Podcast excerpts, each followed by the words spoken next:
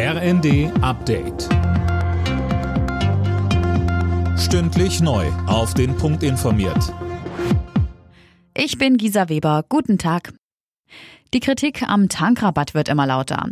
Wirtschaftsminister Habeck will das Bundeskartellamt stärken, sodass es leichter wettbewerbswidrige Gewinne abschöpfen kann. Auch er wirft den Mineralölkonzernen vor, Profit zu machen, statt den Tankrabatt an die Kunden weiterzugeben. Marcel Fratscher vom Deutschen Institut für Wirtschaftsforschung sagte im Ersten: Ich halte einen sofortigen Stopp des Tankrabatts für absolut notwendig, um nicht noch mehr Geld in die Taschen der Mineralölkonzerne zu schieben. Man sollte schon so offen sein, Fehler einzugestehen und die dann möglichst schnell auch zu korrigieren und nicht noch 3 Monate so weiterzumachen und eben knappes Steuergeld, zu verschwenden. Ein Pflichtdienstjahr für junge Menschen, wie von Bundespräsident Steinmeier ins Gespräch gebracht, stößt auf ein geteiltes Echo.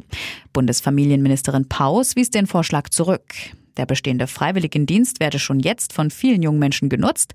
Mit einem Pflichtjahr würde dieses Engagement wegfallen und aus Motivation Verpflichtung werden, so die Grünen-Politikerin. Junge Menschen sollten weiterhin frei über ihren Lebensweg entscheiden können. Auch FDP und Linke sind dagegen. Unterstützung kam von der CDU. Damit Getreide aus der Ukraine in die Europäische Union kommt, will die Bundesregierung den Kauf von geeigneten Bahnwaggons mitfinanzieren. Das kündigte der Schienenbeauftragte der Bundesregierung Theurer im Handelsblatt an. Mehr von Holger Dick.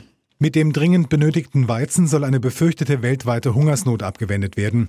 Theurer geht von rund 10 Millionen Tonnen aus, die auf der Schiene in die EU gebracht werden könnten. Für die Getreidebrücke soll es auch Bürgschaften geben, damit Verluste von Zügen im Kriegsgebiet ausgeglichen werden können. Seit Kriegsbeginn ist der Ausfuhr von Getreide aus der Ukraine zum Erliegen gekommen. Russland blockiert die Häfen am Schwarzen Meer. Und der Blick zur Formel 1. Da feiert Red Bull einen Doppelsieg beim großen Preis von Aserbaidschan. Weltmeister Max Verstappen kam in Baku als Erster über die Ziellinie vor seinem Teamkollegen Sergio Perez und George Russell im Mercedes. Alle Nachrichten auf rnd.de.